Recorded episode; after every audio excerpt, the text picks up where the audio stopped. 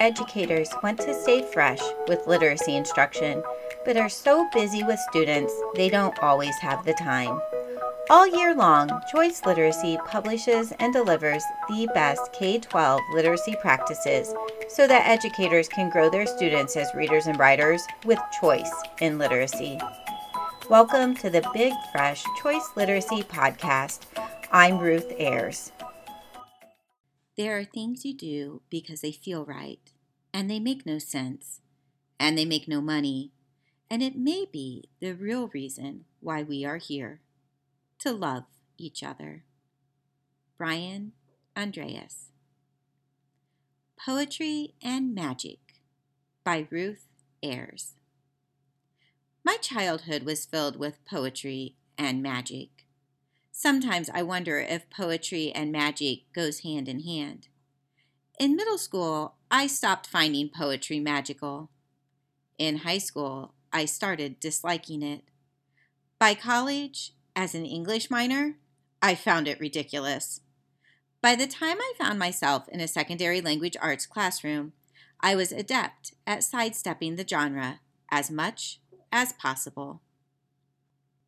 As my understanding of how writers worked increased, I realized it was wrong for me to pass on my bad attitude about poetry to students. When I read Ralph Fletcher's Poetry Matters, I realized poems are small canisters to hold big meaning. The more I read Ralph's words, the more convinced I was that poetry could unlock doors for writers. As I opened my notebook and played with poetry in a way that can only be attributed to magic, I found myself enjoying the process of writing a poem. It is because of students that I fell back in love with poetry.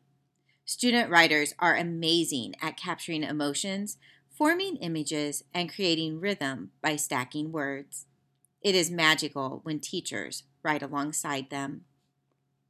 There are lots of resources for teaching poetry. The content on choice literacy is special because it comes from contributors who carry contracts with schools. They spend their days alongside kids, and rather than offering pre-packaged content, they share their learning with us. We trust it will allow you to empower student choice and voice in your corner of the world, too. Be sure to check out the new Field Experience course, Writing Poetry with Elementary Writers.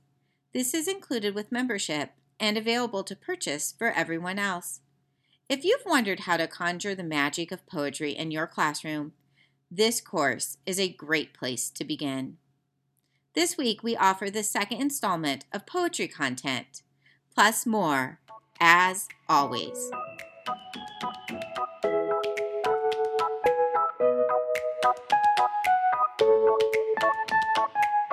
We're sharing two articles in our free for all section about uh, poetry. Tara Barnett and Kate Mills introduced their middle school students to a technique of mimicking the craft of favorite poems and poets. And Mandy Robek finds quick poetry read alouds are a great way to transition between activities in her second grade classroom and build a love of poems. I also shared a link to a community of writers called Sharing Our Stories Magic in a Blog. Each week, there is an invitation to write and a small community of writers who toss stories into the world and encourage one another. It isn't a competition or a challenge, it is simply an invitation. If you're thinking about trying your hand at poetry this month, feel free to join us at Sharing Our Stories Magic in a Blog. In the Classic Classroom section, you'll find Gretchen Schrader outlines a way to involve the entire school community in writing poetry. I love this article called A Poetry Path and the way that it really engages a whole school in poetry. Mandy Robek shares the power of publishing poetry with her young writers. The pictures in this article are gorgeous, and Mandy really helps us think about how we can use publishing to uplift the words um, of young writers. Christy Rush Levine is leading her eighth graders in a choral reading and analysis of the E. E. Cummings poem, Old Age Sticks. It's an encore video from 2016. And finally, just a reminder not to miss the new field experience course, Writing Poetry with Elementary Writers. It will help elementary writers develop the mindset and tools to dip into poetry in their notebooks. Our Leaders Lounge collection is fantastic this week.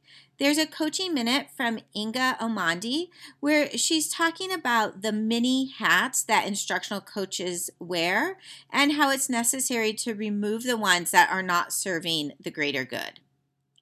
Matt Renwick has a new article where he masterfully outlines a complexity of public education. We are constantly making decisions on behalf of our students, and they rarely fully meet every kid's needs. Knowing these limits and keeping students at the center of decision making, as opposed to the loudest calls to action from parents, ensures a more equitable educational experience for all. You won't want to miss the Matt's article. We're also sharing an encore article from Melanie Meehan where she shares some of her favorite templates for flexible lesson planning with teachers. I thought that this article is especially helpful for working with teachers on a poetry unit. And finally, we're highlighting the limits of levels, expanding the boundaries of how we assess young readers, a course with Kathy Meir. It's all about how knowing a child's reading level is an invaluable tool, and a level can be a first step in assessing readers and planning instruction. But a level can also quickly become an anchor that limits thinking about where children are as readers and what might be next. Rely on levels too much, and you might miss gaps in reading skills and strategies necessary for continued growth. Kathy shows how levels can help and hinder teachers, as well as alternatives for assessing needs and grouping students. This is a course where Kathy really reaches into the tension and complexities of using levels uh, to help guide our instruction. The Choice Literacy Book Club met and talked about The Proudest Blue. I'm so excited to share this conversation with you.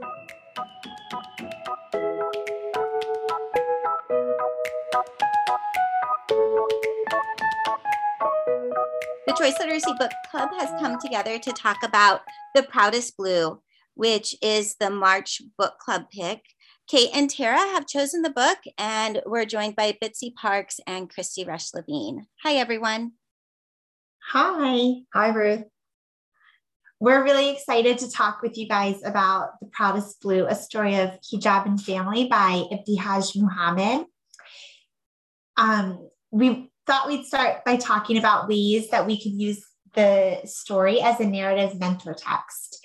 One thing I noticed um, when I was reading it with students was thinking about how she uses phrases throughout the book to show the change in the setting, the time or place. So there's one that says like the next day, and then one later says in class, and then one at the end of the text, um, let's see, maybe like later after school comma. And it reminded me i think i've used those shoes that way too with like phrase easy phrases for kids to use to show changes in time or place in their writing. Mm-hmm.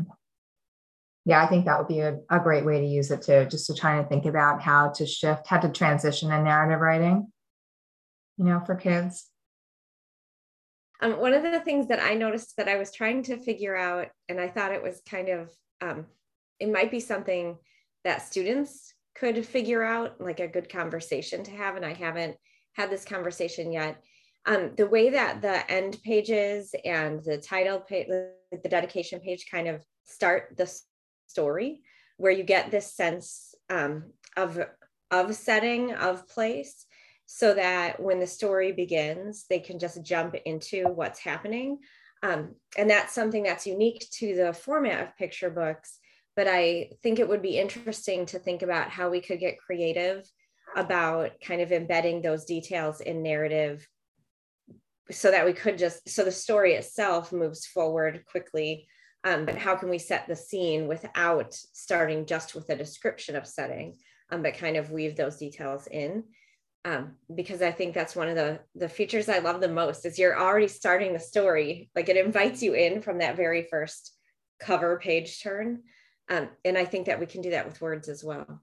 Yeah that's so true. Um, kate was noticing that right before we we got on the call at the beginning. I hadn't even looked at the the ending page yet to say. I love that point also, Christy, because I tend to be a fast reader when I'm reading picture books on my own. And I don't think I always take the time to study that until I'm reading it to students. So I think it's such a good reminder for myself, but also to teach students to do that as they're reading. And then, yes, to include it in their own writing as well. Right. So a uh, Bitsy to like linger and study the pictures a little bit, right? And how they add to the story. Mm-hmm. And how they can use that when they're writing their narratives, how they can Mhm. start their story sooner. Well, and with our youngest writers, I like to, you know, when they're making books, um, their initial um, page to really be more of like a title page. And I could see them, you know, creating the setting on that title page, and that would help them then just think through. Um, it, it really would be some of the planning of of their story. So I didn't I didn't notice that either, Christy, until you said it. But I did notice the way that it jumped right in to the action. You know, like it reminds me, Ralph Fletcher talks about, you know, like starting the story where the waterfall goes over the cliff. And I was thinking about how this started right in the middle of action, which is sometimes hard to get kids to do. yeah that's true they're like right in the store there already discussing um, the hijab the other thing that was really standing out to me, I think it's because of where I am right now at seventh grade. We just finished up reading um, Jason Reynolds' Long Way Down. And we have someone coming in who's doing spoken word poetry with us. We've been talking a lot about figurative language. So when when I was going back through this the second time, I really started to notice how much figurative language there is. I think someone had written in the Padlet, I'm not sure who, about even the title being personified but there's personification all throughout it and so much metaphor. Like there's so many different ways. Oh, her hijab smiles at me the whole way. Like there's personification. And then all throughout, um, just all these comparisons, like Asiya's hijab isn't a whisper. Asiya's hijab is like the sky and a sunny day. And I like the way that it, it says like what it is and what it isn't, like in the metaphor. And it's just like really beautiful stuff that goes along with the illustrations as well. Right. We were also thinking like on all of the pages where um they, they have like the reflections or close-ups of Asia's hijab that they she uses um like this repetition structure like each time right she says what Asia's hijab isn't and then what it is um and she does that like all three times, I think, right? Like throughout it. Yeah. Um, so even just like that structure for kids might be something fun to play with and then like layering in the figurative language Yeah, that she uses. With the repetition and then coming, you know, repetition and then putting in the different kinds of figurative language, different comparisons. I really noted that um, repetitive structure as well. And those pictures on those pages um, are different than the pictures in the rest of the book, which is so um, great to draw the attention to it. I think students can really see it even at a young age, how that repetition comes in and how they use the pictures in a different way um, to show really the feeling, I think, the emotion on those pages. Mhm. When you were talking about that, Bitsy, um, I think with older writers, one of the things that um, they can learn to do that's that's powerful is when we break that pattern. You know, like so you have the repetition and then you break it. And I was just thinking about how it how you can see it broken in the picture, like in the illustration, um, each time. And sometimes I think when we see things in the illustration, then it's easier to learn to do it in the words. Um, and I hadn't thought about using the book that way with older writers. So I hadn't thought about this before, um, Ruth, but in the pictures, you also see an echo of the the repetition structure. Um, so like even there's a two page spread that starts recess time is for five cartwheels in a row, um, which is a sentence I just love as a mentor sentence to kind of play with. Um, but I also loved on that page the way you see five um, versions of our protagonist. So Like we see her again and again repeated on the page as an illustration. Um, and even that is interesting to me because we know there's not five of her, but the repetition shows movement. So even like where we see the power of the repetition in the words, we also see power of repetition in the way it can be used when you repeat an image um, mm-hmm. across a page like that. And I have that two page spread I just love for so many reasons um, especially because you see the characters who are um, being mean. And I just love the way they're represented in the illustrations, just as kind of outlines or shadows. Like mm-hmm. they're not even, we're not going to give power to them or their words. Um, and it's so beautifully represented. That's like figurative image to me. yeah. And I know that when I read that with kids, they noticed that right away. Um, that shadowy because that's repeated too like whenever that happens whenever um, whenever those characters are there and they're bullying or teasing they have them in the same way like shadow like they don't give them they don't give them a face um, and kids notice that so i think that that's that's important can we talk about those those mean kids a little bit or those bullies because mm-hmm. like it's not a dark shadow though right like there's like these sprinkles of of light in them and I was so intrigued. But what I was really curious about, and I like, I don't have an answer. So, but like, how would you do that in words? Because I agree, like, it just diminished their power. So they're still there, and they're they're bothersome, right? But they're, and I was just wondering, like, what craft techniques would would do that in words? Um, does anybody have any ideas?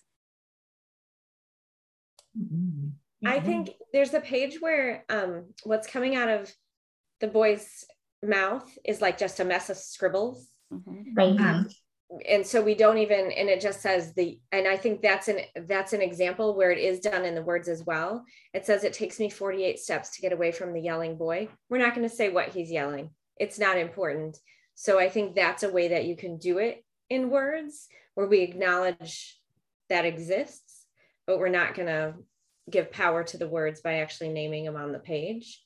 So it's um, like more of a summary than writing. I mean, like the words we would use with our students was like writing it in the moment, like it was happening. It's not doing that. It's like summarizing what happened and moving on. Yeah, I almost think it's like a paraphrase instead of giving the kid a quote. You're going to paraphrase mm-hmm. him, put it in mm-hmm.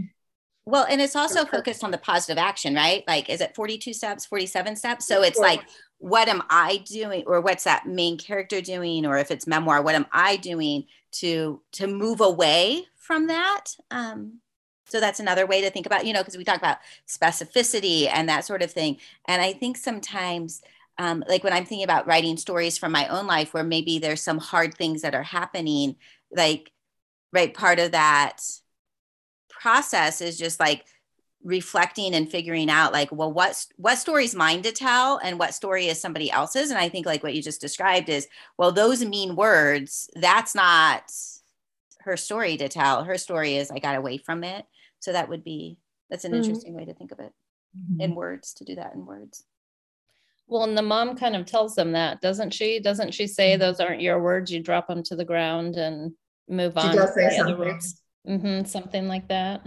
Right. Drop them. They are not yours to keep. They belong only to those who said them. Mm-hmm. That always makes me think of um, signposts come to mm-hmm. mind right away. The notice and note signposts of Kylene Beers and Bob Probst because that's a very clear words of the wiser mm-hmm. that keep popping into the story and impacting what she's thinking inside, but also their actions. Yeah, and her reaction to things. We were talking about those words before because I was like, is that a flashback? I'm like, it's not a flashback. And we're like, it's her inner thinking, but it's her mom's words. So I think that's a better way to think about it. It's like those words, words of the wiser, even though mom's not right there on the page, mama. Mm-hmm. Yeah. I thought it was a fascinating craft move um, there because it's clear, like she's remembering, you know, it's she's remembering, but it's really become the fiber of who she is. But the way they do that, so mama is in regular font, it's a colon, and then it's this italicized, um, really words of the wiser, if we wanted to use that terminology. Mm-hmm. I, I just was really intrigued by that craft move because there's no like leading up to it. Really, is just kind of dropping in what what mama had said and I, I don't know. I don't know I was thinking how f- I would really like to try to play with that sort of move in my own writing. Right, like how you're impacted and react to someone else's words, even when they're not there. Mm-hmm. Um, yeah, and and that's repetitive, also, isn't it? Mom's mama's mm-hmm. words. Throughout. I think it's like three times, maybe. Right on each of the hijab pages. Mm-hmm. Is it three? I love the the power three. Yeah. Mm-hmm. Um, did anyone else notice or make note of um, the numbers? You know, how many steps, how many cartwheels? Yeah, I think there's figure out what it was though. What do you, do Me you think neither. significance? Right. The 14 steps, 14 light ups to get across, and then five, five cartwheels or five. Yeah. And then 48 steps to get away. Mm-hmm. I think it's 27 steps too that she does at some point, like to, to cross the playground to where um, Asia is. I thought that was just really characterization. Like I I know people who they they count like they just everything they do is they count and I just thought yeah. oh she's a counter maybe there's something deeper than that I was thinking that too Ruth but then I did go back and try and think was there something significant about it? Like what was it tied to a big emotion or when um you know she was making a move uh, in some way but i couldn't i couldn't tie it into anything. This isn't really about craft but i was just struck um, reading the story by i mean you have three strong powerful female characters which is awesome um, but that relationship between the sisters kids respond to so um, just vividly like they can see um, their role as an older sister through the younger sister's eyes, or as an older sibling, I guess, through the younger sister's eyes. And then also those of them that are younger siblings are like, yeah, that's how I feel about my older siblings. Like, but I wouldn't never let them know it, you know, um, because that admiration is just so raw and real um, between the sisters. And that mm the older one truly is in that like she's a role model and she's um, protective i think of the younger one. Like we're not going to let it bother us and get upset. Um, and it's just such a it's exactly what the subtitle says it's a beautiful story of family yeah i guess it's like there's so many entry points for kids um, to see themselves in the story like as a younger sister as an older sister um, i had a student i think i might have either written this or said something about it before, but our, our school is not very diverse. And we have a student who will start wearing, I have a student who will start wearing hijab soon. She's in sixth grade. And so I had read the story already to my seventh grade class, and then I read it to the sixth grade class that the student was in. And before we had read, we were independent reading, and I had asked asked them to write a post-it about something that was surprising to them in their independent books. And then we came to this, and at the end of class, she walked up to me with a post-it and it said something that might surprise you is that I will be getting my hijab soon and I'm going to wear blue. And my mother's name is Asia. And my mother's friend's name is Fiza. So, and she wrote it all in this post-it, like because she, I, it was such a connection for her, you know, to see to see herself in a story and really feel like she's like, gosh, I really do feel like I'm seeing myself here, mm-hmm. you know. So that was really, really it was just great. But I feel like there's so many ways for kids to enter into this as a sister, as someone who's been bullied, you know, who's someone who's seen bullying. Like there's a lot of different different ways for kids to see themselves in this story. I also think it's important. I have a student as well who wears hijab in sixth grade and was just lit up while we were reading the mm-hmm. story. Um, and then said, you know, I used to not um, want to identify as Muslim because I, and she said, I think it's because of the way that I saw Muslims represented. It was mm-hmm. never a good thing. Um, and was so excited to see a positive representation.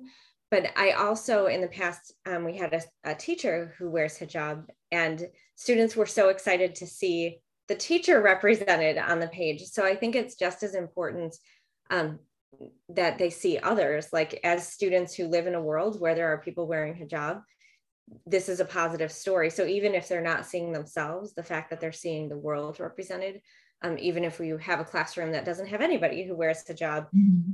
certainly it's something to be aware of. And you know, a lot of students have seen people on TV and may not feel a connection. Um, mm-hmm. But this is a story that kind of then bridges that connection so that students can understand. I think that's so true, Christy. And I actually have a first grader who wears one. And so when I shared this book with the help of um, my first grader, I felt like the rest of the class was so grateful for the information. You know, they were like learning about the world was huge to them. They were they were quiet, they were totally attentive, they asked questions, and I feel like it just answered a lot of unknowns for them when they see that now out in the world or when they see that in school or when they see that on teachers and so it was um, and i think my student who wears one was just so relieved to have a book help explain it because it's hard to explain you know and having a book give them the words um, I felt like everyone just had this big sigh of relief and honestly a lot of happiness. Like I felt like it was just a really joyful, um, we can continue on. We understand each other now. Mm-hmm. Yeah, no, I think that is really important.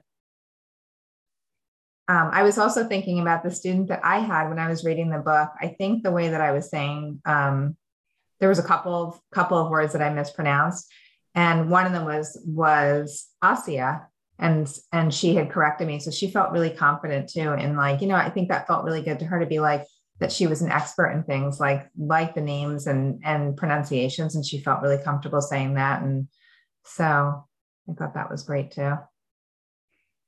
It's just so joyful when you can see students take on that role, isn't it? You just feel you just feel so happy for them and relieved for them, I think. I love I love hearing these the stories like how it, it is because I think um, sometimes when we're in places where everybody does look alike, it's hard to understand why a book can be so powerful and why it is so powerful to see um, just different uh, different kinds of people different people represented in books and what that does um, to someone. Um, my son jordan um, when he read some of jason reynolds books for the first time he was like like it was the first time that he was seeing um, black characters represented in now time. So a lot of the books that were in his in his hands were like they were historical representations. And it just like when you were saying joyful it, it was just like so joyful like here i am in a book. Um and as it makes the world so much smaller and happier right? Like mm-hmm. um so i'm really glad that you took some time just to share those stories because if somebody hasn't experienced it yet um, it's just good to know the, the power of, of a story and being able to see um, to see yourself and see people that you love or see people that you encounter um, in books. The author's note is inspiring too. That's one of those pieces. I think as a kid, I always thought I was done with the story and skipped the author's note. Um, mm-hmm. But being able to really read how many connections the author has to the story, that it really is representative of um, some very specific pieces of her world. I, I, just absolutely love that. That makes a, a book come to life for students too. Mm-hmm. I love the author's note too. And Christy, I find it um, I just am really glad that you shared that about when you were a kid and you skipped them because when I was a kid and I came to an author's note, I got so excited because I was like, the story's not over yet. There's more. like I loved them, um, even from like really early childhood. And this one is a special, special one. I think you said it's it's inspiring and it really is just a, a great, um, a great note, a letter to share with with kids. Mm-hmm do we want to go around and just share some final thoughts um, about the, the book? And while we do that, why don't you introduce yourself, where you're from, what you, what life is like for you in school, and we'll just uh, kind of wrap up our conversation that way. Um, I'm Tara Barnett. I'm from Fairhaven, New Jersey, And um, we chose this book tonight. It's a book that I've used in sixth and seventh grade. And one of the things that I loved is when I mentioned it to Kate that she had been using it in younger grades. So I love books like that can, that can be used across grade levels like this. And then we found so many other things to talk about tonight on ways in ways to use it that I just love also. Um, all those conversations so nourishing. Um, I'm Kate Mills. I'm in Red Bank, New Jersey. I'm a K 5 literacy coach. And for me too, right? Like, of course, like we've talked about, um, any books that are windows or mirrors for kids, I think are so important, but also books that we can return to over and over again and like use like in infinite ways. And I, this is for sure one of those books. I'm Christy Rush Levine. I teach sixth grade language arts um, outside of Chicago. And one of the things that struck me tonight, I was um, reading the book with students for, I think, since it came out. Um, so I've been thinking about the um, connection between the illustrations and the words. But Ruth's comments tonight made me really think about just the conventions of the text itself, like looking at where the italics are used and how the colon is used. Um, and so going back in and kind of focusing on just the text, I think um, deserves some attention as well. Um, my name is Bitsy Parks. I teach first grade outside of Portland, Oregon. And um, I loved that you chose this book because I attended a um, talk, I think it was last summer, maybe by Grace Lin. And her talk was focused on um, her belief that books are the answer to helping us understand each other and um, be more inclusive. And so when I used this book in my classroom, when I read it with my class, it was for a specific um, situation. And I really felt like it was the answer. I feel like it did change hearts and minds. And so um, now it's just this beloved text within our library that all the kids are constantly um, chasing after, you know, who has it? When do we get it next? Mm-hmm. Um, that in other books as well. But I felt like it just really illustrated um, what Grace Lin was speaking about and what I think we all believe, but getting to see it in action is um, joyful. I'm going back to that word. It was just so joyful and heartwarming and fulfilling. My name is Ruth Ayres. I'm in Northern Indiana and the editor at Choice Literacy. Um, and yeah, I'm taking away that that joy, but also I am just itching to write and to try some of those things that we were we're talking about. Um, there's been something I've been wanting to write, but it's like a tough conversation, and I'm really looking forward to like seeing how I can kind of sidestep those hard words and um, still move the story forward and still reach um, like the, the theme or the meaning that I want to reach. So I'm, I'm excited about that. Uh, so next month uh, is next month is April, and the featured contributor is Stephanie Affinito, um, and she chose a brand new book that I think maybe nobody has yet. It's Apple and Magnolia I don't know if you're familiar with this. Um, the back cover says, Unusual friendships can be the most powerful of all, and apple and magnolia are trees. Um, that are growing right next to each other. And so I'm really looking forward to reading this book together and just having more of a conversation um, about about what it means uh, for us and for kids, and that just having that conversation. Um, do you know it? Have you read it? But Bitsy's read it. Yes. Mm-hmm. I've read it and I love it. I'm always attracted to books about trees, and um, there is a lot of good stuff in here to talk about. It's a great choice. At Choice Literacy, we know that you want to be an educator who makes students' lives better through literacy. In order to do that, you need access to comprehensive literacy practices delivered in a way you will actually use. With over 150 in the field contributors, we understand the pressure to reach a variety of needs and not enough time to do it, which is why we hold true to workshop tenets like choice and share practical ways to plan and deliver literacy instruction straight to the point of student need.